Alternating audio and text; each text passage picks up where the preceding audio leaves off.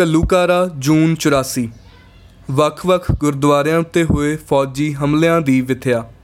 ਚਸ਼ਮਦੀਦ ਗਵਾਹਾਂ ਦੀ ਜ਼ੁਬਾਨੀ। ਇਸ ਕਾਰਜ ਬਾਰੇ। ਜੂਨ 1984 ਵਿੱਚ ਗੁਰੂ ਖਾਲਸਾ ਪੰਥ ਉੱਤੇ ਬਿੱਪਰ ਰਾਜ ਹੌਮ ਵੱਲੋਂ ਕੀਤੇ ਬਹੁ ਪਸਾਰੀ ਹਮਲੇ ਨੂੰ ਸਿੱਖ ਤੀਜੇ ਘੱਲੂਕਾਰੇ ਵਜੋਂ ਯਾਦ ਕਰਦੇ ਹਨ।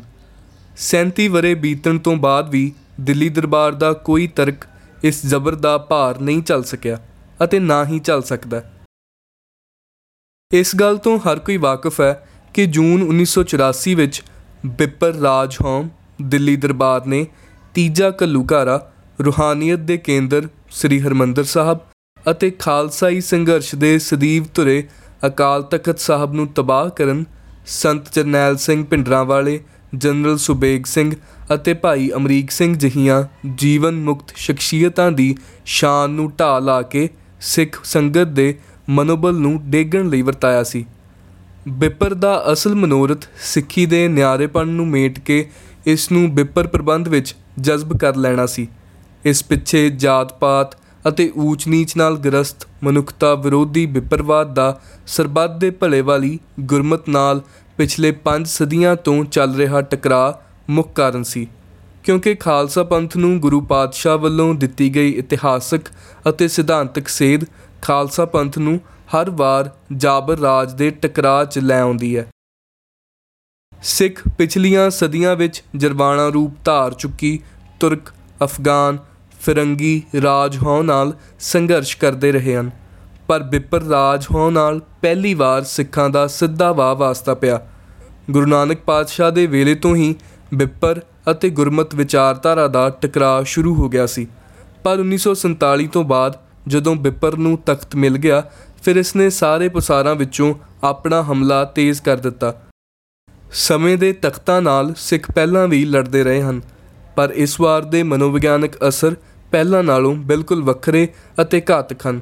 ਇੱਕ ਤਾਂ ਇਸ ਵਾਰ ਹਮਲਾਵਰ ਕਿਤੋਂ ਬਾਹਰੀ ਖਿੱਤੇ ਚੋਂ ਨਹੀਂ ਆਇਆ, ਸਗੋਂ ਇਥੋਂ ਦੇ ਸਥਾਨਕ ਮਤ ਵਾਲੇ ਹੀ ਹਮਲਾਵਰ ਹੋਏ।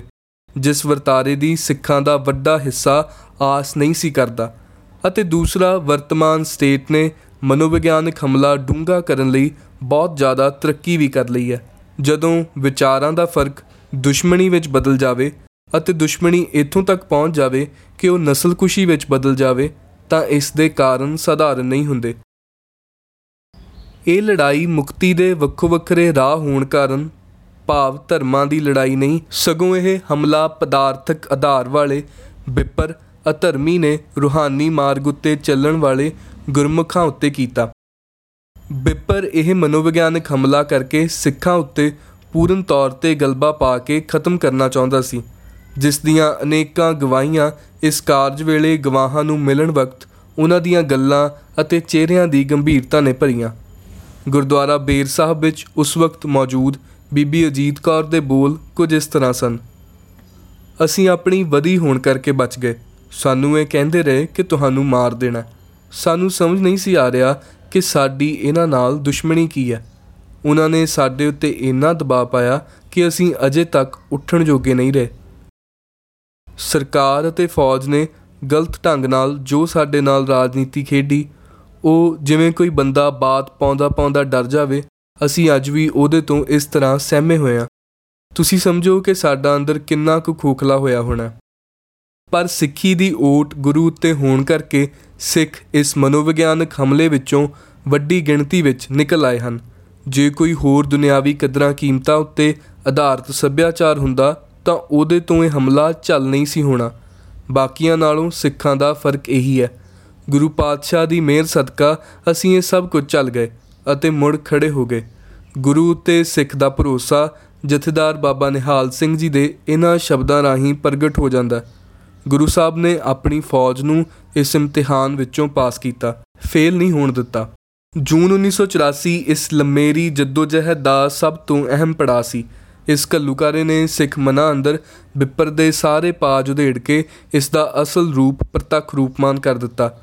ਮਸਲਾ ਸਿਰਫ ਕੁਝ ਸ਼ਖਸੀਅਤਾਂ ਨੂੰ ਖਤਮ ਕਰਨ ਜਾਂ ਕੇਂਦਰੀ ਸਥਾਨਾਂ ਨੂੰ ਨੁਕਸਾਨ ਪਹੁੰਚਾਉਣ ਦਾ ਨਹੀਂ ਸੀ, ਬਲਕਿ ਪੂਰੀ ਸਿੱਖ ਸੰਗਤ ਉੱਤੇ ਮਾਨਸਿਕ ਗਲਬਾ ਪਾ ਕੇ ਮੁਕੰਮਲ ਤੌਰ ਤੇ ਖਤਮ ਕਰਨ ਦਾ ਸੀ। ਇਸ ਲਈ ਇਹ ਹਮਲਾ ਬਹੁਤ ਵਿਆਪਕ ਸੀ। ਜਿੱਥੇ ਪੂਰੇ ਪੰਜਾਬ ਨੂੰ ਫੌਜੀ ਛਾਉਣੀ ਵਿੱਚ ਤਬਦੀਲ ਕਰ ਦਿੱਤਾ, ਉੱਥੇ ਅਨੇਕਾਂ ਗੁਰਧਾਮਾਂ ਉੱਤੇ ਇੱਕੋ ਸਮੇਂ ਹਮਲਾ ਕੀਤਾ ਗਿਆ। ਸਾਨੂੰ ਜੂਨ 1984 ਦੇ ਫੌਜੀ ਹਮਲੇ ਬਾਰੇ ਇਹ ਗੱਲ ਆਮ ਕਰਕੇ ਸੁਣਨ ਪੜਨ ਨੂੰ ਮਿਲਦੀ ਹੈ ਕਿ ਫੌਜ ਨੇ ਦਰਬਾਰ ਸਾਹਿਬ ਦੇ ਨਾਲ-ਨਾਲ 3 ਦਰਜਨ ਤੋਂ ਵੱਧ ਕਈ ਥਾਵਾਂ ਤੇ 36 37 ਜਾਂ 42 ਵੀ ਲਿਖਿਆ ਮਿਲਦਾ ਹੋਰ ਗੁਰਦੁਆਰਾ ਸਹਿਬਾਨ ਉੱਤੇ ਵੀ ਹਮਲਾ ਕੀਤਾ। ਪਰ ਉਹਨਾਂ ਵਿੱਚੋਂ ਕੁਝ ਕੁ ਥਾਵਾਂ ਬਾਰੇ ਹੀ ਵਧੇਰੇ ਵੇਰਵੇ ਮਿਲਦੇ ਹਨ। ਦਿੱਲੀ ਦਰਬਾਰ ਦੇ ਵਾਈਟ ਪੇਪਰ ਵਿੱਚ ਇਹਨਾਂ ਗੁਰਦੁਆਰਾ ਸਹਿਬਾਨ ਦੀ ਗਿਣਤੀ 42 ਮੰਨੀ ਗਈ ਹੈ। ਸ਼੍ਰੋਮਣੀ ਕਮੇਟੀ ਵੱਲੋਂ ਜਾਰੀ ਕੀਤੇ ਗਏ ਵਾਈਟ ਪੇਪਰ ਵਿੱਚ ਇਹਨਾਂ ਗੁਰਦੁਆਰਾ ਸਹਿਬਾਨ ਦੀ ਗਿਣਤੀ 75 ਤੱਕ ਮਿਲਦੀ ਹੈ। ਇਸੇ ਤਰ੍ਹਾਂ ਵੱਖ-ਵੱਖ ਲਿਖਤਾਂ ਵਿੱਚ ਵੱਖੋ ਵੱਖਰੀ ਗਿਣਤੀ ਮਿਲਦੀ ਹੈ, ਪਰ ਮੁਕੰਮਲ ਸੂਚੀ ਅਤੇ ਵੇਰਵੇ ਨਜ਼ਰੀ ਨਾ ਪੈਣ ਕਾਰਨ ਪਹਿਲਾਂ ਇਹ ਵੇਰਵੇ ਲੱਭਣ ਦੇ ਯਤਨ ਸ਼ੁਰੂ ਕੀਤੇ ਗਏ। ਕਈ ਕਿਤਾਬਾਂ, ਹਵਾਲਿਆਂ, ਦਸਤਾਵੇਜ਼ਾਂ ਨੂੰ ਛਾਣਨ ਅਤੇ ਸਬੰਧਤ ਸ਼ਖਸੀਅਤਾਂ ਨਾਲ ਰਾਬਤਾ ਕਰਨ ਮਗਰੋਂ ਇਸ ਬਾਰੇ ਮੁਕੰਮਲ ਜਾਣਕਾਰੀ ਦਾ ਕੋਈ ਪਤਾ ਨਾ ਲੱਗ ਸਕਿਆ। ਇਸੇ ਘਾਟ ਨੂੰ ਪੂਰਾ ਕਰਨ ਹਿਤ ਜੂਨ 1984 ਵਿੱਚ ਜਿਨ੍ਹਾਂ ਗੁਰਦੁਆਰਾ ਸਾਹਿਬਾਨ ਉੱਤੇ ਇੰਡੀਆ ਦੀ ਫੌਜ ਵੱਲੋਂ ਦਰਬਾਰ ਸਾਹਿਬ ਉੱਤੇ ਕੀਤੇ ਗਏ ਫੌਜੀ ਹਮਲੇ ਦੇ ਨਾਲ ਵੱਖੋ ਵੱਖਰੇ ਰੂਪਾਂ ਵਿੱਚ ਹਮਲਾ ਕੀਤਾ ਗਿਆ ਸੀ, ਅਕਾਲ ਪੁਰਖ ਵਾਹਿਗੁਰੂ ਦੀ ਕਿਰਪਾ ਸਦਕਾ ਨਵੰਬਰ 2018 ਵਿੱਚ ਉਹਨਾਂ ਬਾਰੇ ਜਾਣਕਾਰੀ ਅਤੇ ਚਸ਼ਮਦੀਦ ਗਵਾਹਾਂ ਦੇ ਬਿਆਨਾਂ ਉੱਤੇ ਆਧਾਰਿਤ ਜਾਣਕਾਰੀ ਇਕੱਤਰ ਕਰਨ ਦਾ ਯਤਨ ਆਰੰਭਿਆ। ਭਾਵਨਾ ਇਹ ਸੀ ਕਿ ਇਹ ਸਾਰੀ ਜਾਣਕਾਰੀ ਇੱਕ ਥਾਂ ਉੱਤੇ ਪੂਰੇ ਵੇਰਵਿਆਂ ਸਮੇਤ ਹੋਵੇ, ਤਾਂ ਕਿ ਜੋ ਹਮਲੇ ਹੋਏ, ਉਹਨਾਂ ਦੀ ਸਿਰਫ ਗਿਣਤੀ ਨਹੀਂ, ਸਗੋਂ ਗੁਰਦੁਆਰਿਆਂ ਦੇ ਨਾਮ ਵੀ ਸਾਡੇ ਪੋਟਿਆਂ ਉੱਤੇ ਹੋਣ ਅਤੇ ਉਸ ਦੀ ਵਿਸਥਾਰਤ ਜਾਣਕਾਰੀ ਵੀ ਸਾਡੇ ਕੋਲ ਹੋਵੇ। ਜੋ ਕੁਝ ਇਤਿਹਾਸ ਵਿੱਚ ਸਾਡੇ ਨਾਲ ਵਾਪਰਿਆ, ਉਹ ਅਸੀਂ ਅਗਲੀਆਂ ਪੀੜ੍ਹੀਆਂ ਤੱਕ ਪਹੁੰਚਾ ਸਕੀਏ ਅਤੇ ਇਹਨਾਂ ਘੱਲੂਕਾਰਿਆਂ ਤੋਂ ਚਾਨਣ ਲੈ ਸਕੀਏ। ਜਿਨ੍ਹਾਂ ਕੁ ਸਰੋਤਾਂ ਨੂੰ ਪੜ ਸਕਿਆ ਉਹਨਾਂ ਤੋਂ ਕੁਝ ਕੁ ਗੁਰਦੁਆਰਾ ਸਾਹਿਬਾਨ ਬਾਰੇ ਬਿਲਕੁਲ ਸੰਖੇਪ ਜਾਣਕਾਰੀ ਹੀ ਮਿਲ ਸਕੀ ਅਤੇ ਤਿੰਨ ਚਾਰ ਗੁਰਦੁਆਰਾ ਸਾਹਿਬਾਨ ਬਾਰੇ ਵਿਸਥਾਰ ਵਿੱਚ ਛਪਿਆ ਹੋਇਆ ਮਿਲਿਆ। ਗੁਰਦੁਆਰਾ ਸਾਹਿਬਾਨ ਦੇ ਨਾਲ-ਨਾਲ ਚਸ਼ਮਦੀਦ ਗਵਾਹਾਂ ਬਾਰੇ ਪਤਾ ਕਰਨਾ ਵੀ ਆਪਣੇ ਆਪ ਵਿੱਚ ਵੱਡਾ ਕਾਰਜ ਸੀ, ਪਰ ਪੰਥ ਦੇ ਸੇਵਕਾਂ ਦੇ ਸਹਿਯੋਗ ਸਦਕਾ ਸਭ ਔਖੀਆਂ ਚੀਜ਼ਾਂ ਤਬਦੀਲ ਹੁੰਦੀਆਂ ਗਈਆਂ। ਇੱਥੇ ਇਹ ਗੱਲ ਵੀ ਸਾਂਝੀ ਕਰਨੀ ਬਣਦੀ ਹੈ ਕਿ ਸ਼ੁਰੂਆਤ ਵਿੱਚ ਇਸ ਜਾਣਕਾਰੀ ਨੂੰ ਕਿਤਾਬ ਦਾ ਰੂਪ ਦੇਣ ਦਾ ਬਿਲਕੁਲ ਵੀ ਕੋਈ ਖਿਆਲ ਨਹੀਂ ਸੀ। ਸ਼ਾਇਦ ਇਸ ਦਾ ਇੱਕ ਕਾਰਨ ਇਹ ਵੀ ਸੀ ਕਿ ਮੇਰਾ ਇਸ ਤਰ੍ਹਾਂ ਦਾ ਕੋਈ ਤਜਰਬਾ ਨਹੀਂ ਸੀ ਅਤੇ ਯਕੀਨਨ ਹੀ ਇਹ ਕਾਰਜ ਮੇਰੀ ਸਮਰੱਥਾ ਤੋਂ ਕਿਤੇ ਵੱਡਾ ਸੀ, ਜੋ ਅੱਜ ਵੀ ਹੈ।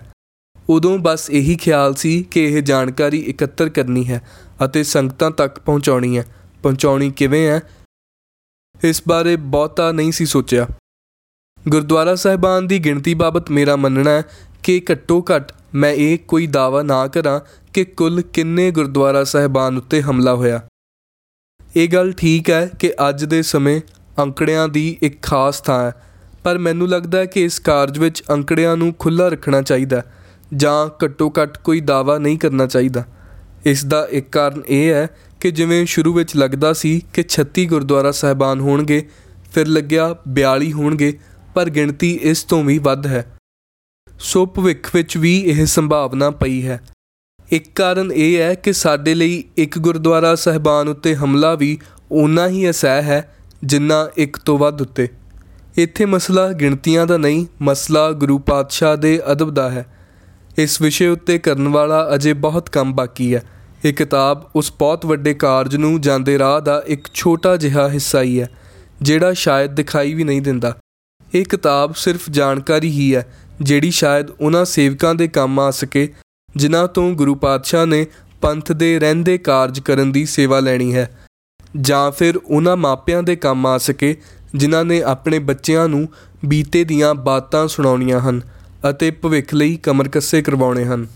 ਕਿਉਂਕਿ ਉਹ ਜਾਣਕਾਰੀ ਹੈ, ਜਿਸ ਵਿੱਚ ਇੰਡੀਆ ਦੀ ਫੌਜ ਨੇ ਸਾਡੇ ਉੱਤੇ ਸਰੀਰਕ ਅਤੇ ਮਾਨਸਿਕ ਹਮਲੇ ਕੀਤੇ ਇਸ ਲਈ ਯਕੀਨਨ ਇਹਦੇ ਵਿੱਚ ਫੌਜ ਦੀਆਂ ਕੀਤੀਆਂ ਨੀਚ ਹਰਕਤਾਂ ਦਾ ਵੀ ਜ਼ਿਕਰ ਹੋਵੇਗਾ ਅਤੇ ਜਿੱਥੇ-ਜਿੱਥੇ ਗੁਰੂ ਪਾਤਸ਼ਾਹ ਨੂੰ ਮਹਿਸੂਸ ਕਰਨ ਵਾਲੇ ਸਿੱਖ ਬੈਠੇ ਸਨ, ਉੱਥੇ ਉਹਨਾਂ ਵੱਲੋਂ ਆਪਣੇ ਹੌਸਲੇ, ਆਪਣੀ ਤੇਗ ਅਤੇ ਆਪਣੇ ਸ਼ਬਦਾਂ ਰਾਹੀਂ ਕਿਰਦਾਰਾਂ ਦੀ ਇਸ ਜੰਗ ਉੱਤੇ ਪਾਈ ਫਤਿਹ ਦੀ ਝਲਕ ਵੀ ਹੋਵੇਗੀ।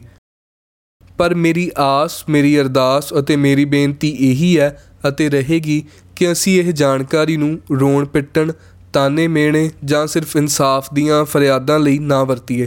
ਸਗੋਂ ਅਸੀਂ ਇਸ ਜਾਣਕਾਰੀ ਨੂੰ ਇਸ ਤਰ੍ਹਾਂ ਵਰਤੀਏ ਕਿ ਅਸੀਂ ਉਹ ਹਾਂ ਅਤੇ ਹਮੇਸ਼ਾ ਰਹਾਂਗੇ, ਜਿਨ੍ਹਾਂ ਉੱਤੇ ਮੁਲਕ ਦੀ ਐਨੀ ਵੱਡੀ ਫੌਜ ਨੇ ਚੜ੍ਹਾਈ ਕੀਤੀ ਕਿ ਇਹਨਾਂ ਦੇ ਗੁੰਬਦ ਜਿਹੜੇ ਅਸਮਾਨਾਂ ਨੂੰ ਛੂੰਹਦੇ ਹਨ, ਉਹ ਤਬਾਹ ਕਰ ਦਿੱਤੇ ਜਾਣ। ਪਰ ਉਹਨਾਂ ਦੀਆਂ ਲੱਖਾਂ ਕੋਸ਼ਿਸ਼ਾਂ ਬਾਅਦ ਵੀ ਸਾਡੇ ਗੁੰਬਦ ਚੜ੍ਹਦੀ ਕਲਾ ਵਿੱਚ ਹਨ, ਸਹਿਜ ਵਿੱਚ ਹਨ, ਆਨੰਦ ਵਿੱਚ ਹਨ ਅਤੇ ਹੱਕ ਸੱਚ ਦੀ ਜੰਗ ਲਈ ਤਿਆਰ ਬਰ ਤਿਆਰ ਖੜੇ ਹਨ। ਇਹ ਕਿਤਾਬ ਪੜ੍ਹਦਿਆਂ ਸ਼ਾਇਦ ਕਿਸੇ ਪਾਠਕ ਦੇ ਮਨ ਵਿੱਚ ਇਹ ਗੱਲ ਵੀ ਆਵੇ ਕਿ ਜਿੱਥੇ ਸਿਰਫ ਤਲਾਸ਼ੀ ਲਈ ਗਈ, ਉਹਨੂੰ ਵੀ ਹਮਲਾ ਕਿਹਾ ਗਿਆ। ਜਿੱਥੇ ਸਿਰਫ ਘੇਰਾ ਪਿਆ, ਉਹਨੂੰ ਵੀ ਹਮਲਾ ਕਿਹਾ। ਜਿੱਥੇ ਸਿਰਫ ਕੁੱਟਮਾਰ ਹੀ ਹੋਈ, ਉਹਨੂੰ ਵੀ ਹਮਲਾ ਕਿਹਾ। ਅਤੇ ਜਿੱਥੇ ਸਿਰਫ ਗੋਲੀ ਚੱਲੀ, ਪਰ ਜਾਨ ਕਿਸੇ ਦੀ ਨਾ ਗਈ, ਉਸ ਬਾਰੇ ਵੀ ਹਮਲਾ ਸ਼ਬਦ ਹੀ ਵਰਤਿਆ ਗਿਆ। ਆਮ ਤੌਰ ਤੇ ਹਮਲਾ ਤਾਂ ਅਕਸਰ ਉਸ ਨੂੰ ਕਿਹਾ ਜਾਂਦਾ ਹੈ ਜਿਸ ਵਿੱਚ ਕੋਈ ਜਾਨੀ ਮਾਲੀ ਨੁਕਸਾਨ ਹੋਵੇ। ਪਰ ਜਿੱਥੇ ਸਿਰਫ ਤਲਾਸ਼ੀ ਜਾਂ ਘੇਰਾ ਹੀ ਪਿਆ, ਉਹ ਹਮਲਾ ਕਿਵੇਂ ਹੋਇਆ? ਜਦੋਂ ਸਿੱਖ ਤੇ ਗੁਰੂ ਦੇ ਵਿੱਚ ਕੋਈ ਆਉਂਦਾ ਹੈ, ਜਦੋਂ ਸਿੱਖ ਨੂੰ ਜਬਰੀ ਗੁਰੂ ਕੋਲ ਜਾਣ ਤੋਂ ਰੋਕਿਆ ਜਾਂਦਾ ਹੈ, ਜਦੋਂ ਗੁਰੂ ਘਰ ਵੱਲ ਕੋਈ ਮੈਲੀ ਅੱਖ ਨਾਲ ਵੇਖਦਾ ਹੈ, ਜਦੋਂ ਗੁਰੂ ਮਹਾਰਾਜ ਦੇ ਦਰ ਉੱਤੇ ਦੁਨਿਆਵੀ ਤਾਕਤਾਂ ਆਪਣੀ ਧੌਂਸ ਵਿਖਾਉਣ ਦਾ ਯਤਨ ਕਰਦੀਆਂ ਹਨ, ਜਦੋਂ ਬੰਦੂਕਾਂ, ਤੋਪਾਂ ਤੇ ਸਿਆਸੀ ਬੰਦਿਆਂ ਦੀ ਸ਼ਹਿ ਉੱਤੇ ਕੋਈ ਬੂਟਾਂ ਸਣੇ ਗੁਰੂ ਦੇ ਹਜ਼ੂਰ ਜਾਣ ਦੀ ਜੁਰਤ ਕਰਦਾ ਜਿੱਥੇ ਭੁੱਖਿਆਂ ਨੂੰ ਰੋਟੀ ਮਿਲਦੀ ਹੋਵੇ, ਉਸ ਥਾਂ ਉੱਤੇ ਜਦੋਂ ਸਿਖਰ ਦੀ ਗਰਮੀ ਵਿੱਚ ਬੀਬੀਆਂ ਬੱਚਿਆਂ ਨੂੰ ਪਾਣੀ ਤੋਂ ਵਾਂਝੇ ਰੱਖਿਆ ਜਾਂਦਾ, ਜਦੋਂ ਗੁਰੂ ਮਹਾਰਾਜ ਦੀ ਹਜ਼ੂਰੀ ਵਿੱਚ ਕੋਈ ਲੱਤ ਤੇ ਲੱਤ ਰੱਖ ਕੇ ਸਿਗਰਟ ਪੀਂਦਾ, ਜਦੋਂ ਕਿਸੇ ਉੱਤੇ ਸਿਰਫ ਇਸ ਕਰਕੇ ਗੋਲੀ ਚੱਲਦੀ ਹੈ ਕਿਉਂਕਿ ਉਹ ਸਰਬੱਤ ਦੇ ਭਲੇ ਦੀ ਗੱਲ ਕਰਦਾ, ਜਦੋਂ ਤੋਪਾਂ ਟੈਂਕਾਂ ਦਾ ਮੂੰਹ ਗੁਰੂ ਦੇ ਦਰ ਵੱਲ ਹੋ ਜਾਂਦਾ ਕਿਉਂਕਿ ਇਹ ਕਿਸੇ ਦੁਨਿਆਵੀ ਤਖਤ ਦੀ ਅਧੀਨਗੀ ਨਹੀਂ ਕਬੂਲਦੇ ਜਦੋਂ ਹਰ ਕਿਸੇ ਧਰਮ, ਜਾਤ ਅਤੇ ਖਿੱਤੇ ਲਈ ਖੁੱਲੇ ਰਹਿਣ ਵਾਲੇ ਦਰਵਾਜ਼ਿਆਂ ਨੂੰ ਕੋਈ ਹੰਕਾਰਿਆ ਹੋਇਆ ਤੋੜਦਾ ਹੈ, ਤਾਂ ਸਾਡੇ ਲਈ ਉਹ ਹਮਲਾ ਹੀ ਹੁੰਦਾ ਹੈ। ਹਮਲੇ ਸਿਰਫ ਸਰੀਰਕ ਨਹੀਂ ਹੁੰਦੇ, ਜਾਂ ਹਮਲੇ ਸਿਰਫ ਦਿਖਦੇ ਨੁਕਸਾਨ ਵਾਲੇ ਨਹੀਂ ਹੁੰਦੇ। ਕੁਝ ਹਮਲੇ ਮਾਨਸਿਕ ਵੀ ਹੁੰਦੇ ਹਨ, ਜਿਨ੍ਹਾਂ ਦੀ ਗੱਲ ਨਫੇ ਨੁਕਸਾਨਾਂ ਤੋਂ ਉੱਤੇ ਹੁੰਦੀ ਹੈ। ਕੁਝ ਲੇਖਕਾਂ ਨੇ ਗੁਰਦੁਆਰਾ ਸਾਹਿਬਾਨ ਵਿੱਚ ਹੋਏ ਨੁਕਸਾਨ ਦੇ ਵੇਰਵੇ ਨੂੰ ਉਸ ਦੀ ਦੁਨਿਆਵੀ ਕੀਮਤ ਉੱਤੇ ਕੇਂਦਰਿਤ ਰੱਖ ਕੇ ਆਪਣੀਆਂ ਲਿਖਤਾਂ ਵਿੱਚ ਹਮਲੇ ਨੂੰ ਉਸ ਕੀਮਤ ਦੇ ਸਿਰ ਉੱਤੇ ਵੱਡਾ ਦਿਖਾਉਣ ਦਾ ਯਤਨ ਕੀਤਾ ਹੈ। ਇਹ ਰੁਝਾਨ ਸਾਡੇ ਲਈ ਠੀਕ ਨਹੀਂ ਹੈ। ਜਿਵੇਂ ਉੱਪਰ ਗੱਲ ਕਰ ਰਹੇ ਹਾਂ ਕਿ ਜਦੋਂ ਕੋਈ ਮੈਲੀ ਅੱਖ ਨਾਲ ਵੀ ਗੁਰੂ ਵੱਲ ਦੇਖਦਾ ਤਾਂ ਸਿੱਖ ਲਈ ਉਹ ਹਮਲਾ ਹੀ ਹੁੰਦਾ ਇਸੇ ਤਰ੍ਹਾਂ ਜਦੋਂ ਟੈਂਕ ਦਾ ਮੂੰਹ ਹੀ ਗੁਰੂ ਦੇ ਦਰ ਵੱਲ ਹੋ ਗਿਆ, ਤਾਂ ਗੱਲ ਨਫੇ ਨੁਕਸਾਨਾਂ ਤੋਂ ਤਾਂ ਉਦੋਂ ਹੀ ਪਾਰ ਹੋ ਗਈ। ਜਿਸ ਤਰ੍ਹਾਂ ਉੱਪਰ ਜ਼ਿਕਰ ਕੀਤਾ ਗਿਆ ਕਿ ਇਹ ਜਾਣਕਾਰੀ ਮੌਕੇ ਉੱਤੇ ਮੌਜੂਦ ਗਵਾਹਾਂ ਨਾਲ ਕੀਤੀ ਗੱਲਬਾਤ ਉੱਤੇ ਆਧਾਰਿਤ ਹੈ ਅਤੇ ਸ਼ੁਰੂ ਵਿੱਚ ਇਸ ਨੂੰ ਕਿਤਾਬ ਦਾ ਰੂਪ ਦੇਣ ਦਾ ਕੋਈ ਵਿਚਾਰ ਨਹੀਂ ਸੀ, ਇਸ ਲਈ ਜਦੋਂ ਇਹ ਖਿਆਲ ਬਣਿਆ ਕਿ ਇਹ ਜਾਣਕਾਰੀ ਕਿਤਾਬ ਦੇ ਰੂਪ ਵਿੱਚ ਵੀ ਜਾਣੀ ਚਾਹੀਦੀ ਹੈ, ਤਾਂ ਵੀ ਮੇਰੇ ਲਈ ਇਹ ਬਹੁਤ ਵੱਡਾ ਕਾਰਜ ਸੀ। ਪਰ ਕੁਝ ਸ਼ਖਸੀਅਤਾਂ ਦੇ ਥਾਪੜੇ, ਅਸੀਸਾਂ, ਹੱਲਾਸ਼ੇਰੀ ਨੇ ਇਹ ਕਾਰਜ ਕਰਨ ਲਈ ਮੈਨੂੰ ਪ੍ਰੇਰਿਆ। ਹੁਣ ਵੀ ਮੈਂ ਇਹ ਗੱਲ ਇਮਾਨਦਾਰੀ ਨਾਲ ਸਵੀਕਾਰ ਕਰਦਾ ਹਾਂ ਕਿ ਮੇਰੀ ਜਿੰਨੀ ਕੁ ਸਮਰੱਥਾ ਸੀ, ਉਸ ਅਨੁਸਾਰ ਮੈਂ ਇਹ ਕਾਰਜ ਕੀਤਾ। ਬਿਨਾਂ ਸ਼ੱਕ ਕੋਈ ਵੱਧ ਤਜਰਬੇਕਾਰ ਵਿਅਕਤੀ ਇਸ ਕਾਰਜ ਨੂੰ ਬਿਹਤਰ ਤਰੀਕੇ ਨਾਲ ਕਰ ਸਕਦਾ ਯਕੀਨਨ ਇਸ ਵਿੱਚ ਬਹੁਤ ਜ਼ਿਆਦਾ ਟੋਟਾ ਰਹਿ ਗਈਆਂ ਹੋਣਗੀਆਂ, ਪਰ ਮੇਰੀ ਅਸਲ ਭਾਵਨਾ ਸਿਰਫ ਇਹ ਜਾਣਕਾਰੀ ਨੂੰ ਸੰਗਤ ਤੱਕ ਪਹੁੰਚਾਉਣਾ ਸੀ। ਉਹ ਮੈਂ ਜਿਸ ਤਰੀਕੇ ਵੀ ਪਹੁੰਚਾ ਸਕਦਾ ਸੀ, ਪਹੁੰਚਾਉਣ ਦਾ ਯਤਨ ਕੀਤਾ ਹੈ। ਜ਼ਿਆਦਾਤਰ ਗਵਾਹਾਂ ਨਾਲ ਕੀਤੀ ਗਈ ਗੱਲਬਾਤ ਨੂੰ ਸਵਾਲ ਜਵਾਬਾਂ ਦੇ ਰੂਪ ਵਿੱਚ ਹੀ ਛਾਪਿਆ ਜਾਂਦਾ ਹੈ, ਪਰ ਇਸ ਕਿਤਾਬ ਵਿੱਚ ਭਾਵੇਂ ਜਾਣਕਾਰੀ ਗਵਾਹਾਂ ਨਾਲ ਗੱਲਬਾਤ ਕਰਕੇ ਹੀ ਹਾਸਲ ਕੀਤੀ ਗਈ ਹੈ, ਪਰ ਇਸ ਨੂੰ ਇੱਕ ਵਹਾਅ ਵਿੱਚ ਚੱਲ ਰਹੀ ਕਹਾਣੀ ਵਾਂਗ ਪੇਸ਼ ਕਰਨ ਦਾ ਵੀ ਯਤਨ ਕੀਤਾ ਗਿਆ ਹੈ। ਹੁਣ ਤੱਕ ਹੋਏ ਕੰਮ ਨੂੰ ਵਾਚਦਿਆਂ ਇੱਕ ਗੱਲ ਇਹ ਵੀ ਸਾਹਮਣੇ ਆਈ ਕਿ ਕੁਝ ਅਹਿਮ ਜਾਣਕਾਰੀ ਜੋ ਕਿਸੇ ਕਾਰਨ ਕਰਕੇ ਇੱਕ ਵਾਰ ਗਲਤ ਲਿਖੀ ਗਈ ਉਹ ਇਸੇ ਤਰ੍ਹਾਂ ਹਵਾਲਿਆਂ ਦੇ ਨਾਲ ਗਲਤ ਹੀ ਤੁਰੀ ਆ ਰਹੀ ਸੀ। ਇਸ ਤਰ੍ਹਾਂ ਹੀ ਅਹਿਮ ਜਾਣਕਾਰੀ ਨੂੰ ਪਾਠਕਾਂ ਦੇ ਲਈ ਦਰੁਸਤ ਕਰਕੇ ਛਾਪਣ ਦੀ ਸੇਵਾ ਵੀ ਗੁਰੂ ਸਾਹਿਬ ਨੇ ਬਖਸ਼ਿਸ਼ ਕੀਤੀ। ਇਹ ਕਾਰਜ ਕਰਦਿਆਂ ਇੱਕ ਗੱਲ ਦਾ ਹੋਰ ਅਹਿਸਾਸ ਹੋਇਆ ਕਿ ਬੰਦਿਆਂ ਤੋਂ ਤਕਰੀਬਨ 40 ਵਰੇ ਪਹਿਲਾਂ ਵਾਪਰੀਆਂ ਗੱਲਾਂ ਪੁੱਛੀਆਂ ਜਾ ਰਹੀਆਂ ਹਨ, ਜੋ ਸਧਾਰਨ ਵਿਅਕਤੀ ਹਨ। ਉਹ ਅੰਕੜੇ ਯਾਦ ਰੱਖਣ ਜਾਂ ਇਕੱਠੇ ਕਰਨ ਦੀ ਰੁਚੀ ਵਾਲੇ ਜਾਂ ਉਸ ਤਰ੍ਹਾਂ ਦੇ ਕਿਸੇ ਮਹਿਕਮੇ ਨਾਲ ਸੰਬੰਧਿਤ ਨਹੀਂ ਹਨ। ਦੂਸਰੀ ਗੱਲ ਕਿ ਅੰਕੜਿਆਂ ਦੇ ਅੰਦਾਜ਼ੇ ਵੀ ਬੰਦਿਆਂ ਦੇ ਅਕਸਰ ਵੱਖੋ ਵੱਖਰੇ ਹੀ ਹੁੰਦੇ ਹਨ। ਸੋ ਜਿੱਥੇ ਅੰਕੜਿਆਂ ਦੀ ਗੱਲ ਹੈ, ਉੱਥੇ ਮੇਰਾ ਮੰਨਣਾ ਹੈ ਕਿ ਸਮੇਂ ਅਤੇ ਮਨੁੱਖ ਦੇ ਅੰਦਾਜ਼ਿਆਂ ਨੂੰ ਮੁੱਖ ਰੱਖਦਿਆਂ ਅੰਕੜਿਆਂ ਉੱਤੇ ਕੇਂਦਰਿਤ ਹੋਣ ਨਾਲੋਂ ਕੀ ਵਾਪਰਿਆ, ਕਿਵੇਂ ਵਾਪਰਿਆ ਤੇ ਕਿਉਂ ਵਾਪਰਿਆ, ਉੱਤੇ ਕੇਂਦਰਿਤ ਹੋਣਾ ਚਾਹੀਦਾ ਬਾਕੀ ਗੱਲ ਅੰਕੜਿਆਂ ਦੇ ਮਾਹਰਾਂ ਉੱਤੇ ਛੱਡ ਦੇਣੀ ਚਾਹੀਦੀ ਹੈ। ਇੱਕ ਹੋਰ ਅਹਿਮ ਗੱਲ ਜਿਹੜੀ ਮੈਂ ਇੱਥੇ ਸਾਂਝੀ ਕਰਨੀ ਚਾਹੁੰਦਾ ਹਾਂ ਕਿ ਗਵਾਹਾਂ ਨੂੰ ਮਿਲਦਿਆਂ ਇੱਕ ਗੱਲ ਜਿਹੜੀ ਕਦੀ ਵੀ ਨਹੀਂ ਭੁੱਲਣੀ, ਉਹ ਇਹ ਕਿ ਜਦੋਂ ਕਿਸੇ ਨੇ ਕਿਹਾ, ਤੁਸੀਂ ਬਹੁਤ ਦੇਰ ਕਰ ਦਿੱਤੀ ਆਉਣ 'ਚ। ਇਹ ਗੱਲ ਹਰ ਵੇਲੇ ਅੰਦਰ ਗੂੰਜਦੀ ਰਹਿੰਦੀ ਹੈ ਅਤੇ ਸ਼ਾਇਦ ਹਮੇਸ਼ਾ ਗੂੰਜਦੀ ਰਹੇਗੀ। ਸਿਰਫ ਇਸ ਕਾਰਜ ਲਈ ਨਹੀਂ, ਹੋਰ ਬਹੁਤ ਸਾਰੇ ਕਾਰਜਾਂ ਲਈ, ਜਿੱਥੇ ਅਸੀਂ ਸਾਰੇ ਬਹੁਤ ਦੇਰੀ ਨਾਲ ਹਾਂ। ਕਈ ਥਾਵਾਂ ਉੱਤੇ ਇਸ ਗੱਲ ਦਾ ਅਹਿਸਾਸ ਹੋਰ ਵੀ ਜ਼ਿਆਦਾ ਹੋਇਆ, ਜਿੱਥੇ ਤਕਰੀਬਨ ਬਹੁਤੇ ਗਵਾਹ ਆਪਣੇ ਸਵਾਸਾਂ ਦੀ ਪੂੰਜੀ ਨੂੰ ਭੋਗਦਿਆਂ ਇਸ ਜਹਾਨੋਂ ਤੁਰ ਗਏ। ਅਤੇ ਜਿਹੜੇ ਬਚੇ ਉਹ ਵੀ ਆਪਣੀ ਉਮਰ ਦੇ ਬਿਲਕੁਲ ਆਖਰੀ ਪੜਾਅ ਉੱਤੇ ਸਨ।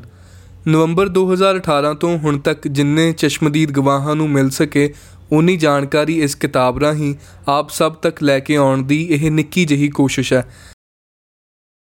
ਜਿਨ੍ਹਾਂ ਗੁਰਦੁਆਰਾ ਸਾਹਿਬਾਨ ਦੇ ਗਵਾਹਾਂ ਨਾਲ ਰਾਬਤਾ ਨਹੀਂ ਹੋ ਸਕਿਆ, ਪਰ ਉਹਨਾਂ ਗੁਰਦੁਆਰਾ ਸਾਹਿਬਾਨ ਬਾਰੇ ਪਹਿਲਾਂ ਕਿਸੇ ਸਰੋਤ ਵਿੱਚ ਕੋਈ ਜ਼ਿਕਰ ਮਿਲਦਾ ਹੈ, ਉਹ ਵੀ ਆਪ ਸਭ ਦੀ ਜਾਣਕਾਰੀ ਲਈ ਫਿਲਹਾਲ ਹੋਰ ਗੁਰਦੁਆਰਾ ਸਾਹਿਬਾਨ ਸਿਰਲੇਖ ਹੇਠ ਸਾਂਝੇ ਕਰ ਦਿੱਤੇ ਹਨ। ਪਰ ਲਗਾਤਾਰ ਇਹ ਯਤਨ ਜਾਰੀ ਹੈ ਕਿ ਉੱਥੋਂ ਦੇ ਗਵਾਹਾਂ ਨੂੰ ਵੀ ਲੱਭਿਆ ਜਾ ਸਕੇ। ਇਸ ਕਰਕੇ ਜੇਕਰ ਪਾਠਕ ਉਹਨਾਂ ਗੁਰਦੁਆਰਾ ਸਾਹਿਬਾਨ ਬਾਬਤ ਜਾਂ ਇਸ ਕਿਤਾਬ ਵਿੱਚ ਕਿਸੇ ਗੁਰਦੁਆਰਾ ਸਾਹਿਬਾਨ ਦਾ ਜ਼ਿਕਰ ਹੋਣੋਂ ਰਹਿ ਗਿਆ ਹੋਵੇ, ਉਸ ਬਾਬਤ ਕਿਸੇ ਗਵਾਹ ਨਾਲ ਰਾਬਤਾ ਕਰਵਾ ਸਕਣ, ਤਾਂ ਉਹ ਜ਼ਰੂਰ ਬਿਨਾਂ ਦੇਰੀ ਦੇ ਸੰਪਰਕ ਕਰਨ, ਤਾਂ ਕਿ ਭਵਿੱਖ ਵਿੱਚ ਇਸ ਜਾਣਕਾਰੀ ਵਿੱਚ ਵਾਧਾ ਕੀਤਾ ਜਾ ਸਕੇ। ਅਤੇ ਅਗਲੀ ਛਾਪ ਰਾਹੀਂ ਉਹ ਜਾਣਕਾਰੀ ਸੰਗਤਾਂ ਤੱਕ ਪਹੁੰਚਾਈ ਜਾ ਸਕੇ। ਇਸ ਗੱਲਬਾਤ ਨੂੰ ਰਿਕਾਰਡ ਕਰਨ ਅਤੇ ਹੋਰ ਤਕਨੀਕੀ ਕੰਮਾਂ ਵਿੱਚ ਹਰ ਲੋੜੀਂਦੀ ਸਹਾਇਤਾ ਲਈ ਅਦਾਰਾ, ਸਿੱਖ ਸਿਆਸਤ ਅਤੇ ਅੰਮ੍ਰਿਤਸਰ ਟਾਈਮਜ਼ ਦਾ ਸਹਿਯੋਗ ਰਿਹਾ। ਇਹਨਾਂ ਤੋਂ ਇਲਾਵਾ ਕੁਝ ਸ਼ਖਸੀਅਤਾਂ ਅਜਿਹੀਆਂ ਹਨ ਜਿਨ੍ਹਾਂ ਨੇ ਆਪਣੇ ਨਿੱਜੀ ਕੰਮਕਾਰ ਪਿੱਛੇ ਛੱਡ ਕੇ ਇਸ ਕਾਰਜ ਵਿੱਚ ਪਹਿਲ ਦੇ ਆਧਾਰ ਉੱਤੇ ਆਪਣੀਆਂ ਸੇਵਾਵਾਂ ਦਿੱਤੀਆਂ, ਜਿਨ੍ਹਾਂ ਵਿੱਚ ਪਰਮ ਸਿੰਘ ਚਿੱਤਰਕਾਰ ਰਣਜੀਤ ਸਿੰਘ, ਪੰਜਾਬੀ ਯੂਨੀਵਰਸਿਟੀ, ਸੁਖਦੀਪ ਸਿੰਘ ਮੰਡਵਾਲਾ, ਸਰਵਕਾਰ ਸਿੰਘ, ਗੁਰਜੋਤ ਸਿੰਘ, ਮਨਦੀਪ ਸਿੰਘ, ਹਰਮਨਦੀਪ ਸਿੰਘ, ਰਵਿੰਦਰਪਾਲ ਸਿੰਘ ਅਤੇ ਹਰਪ੍ਰੀਤ ਸਿੰਘ ਸ਼ਾਮਲ ਹਨ। ਗੁਰੂ ਪਾਤਸ਼ਾਹ ਦੀ ਮਿਹਰ ਸਦਕਾ ਇਸ ਕਾਰਜ ਵਿੱਚ ਜਿੰਨੇ ਵੀ ਪੰਥ ਦਰਦੀਆਂ ਨੇ, ਦੋਸਤਾਂ, ਰਿਸ਼ਤੇਦਾਰਾਂ ਨੇ ਸਹਿਯੋਗ ਦਿੱਤਾ ਅਤੇ ਦੇ ਰਹੇ ਹਨ, ਉਹਨਾਂ ਸਭ ਦਾ ਤਹਿ ਦਿਲ ਤੋਂ ਧੰਨਵਾਦ। ਅਸਲ ਵਿੱਚ ਇਸ ਕਾਰਜ ਦਾ ਸਿਹਰਾ ਉਹਨਾਂ ਸਿਰ ਹੀ ਜਾਂਦਾ ਹੈ। ਗੁਰੂ ਪਾਤਸ਼ਾਹ ਸਭ ਨੂੰ ਚੜ੍ਹਦੀ ਕਲਾ 'ਚ ਰੱਖਣ। ਮਲਕੀਤ ਸਿੰਘ ਭਵਾਨੀਗੜ੍ਹ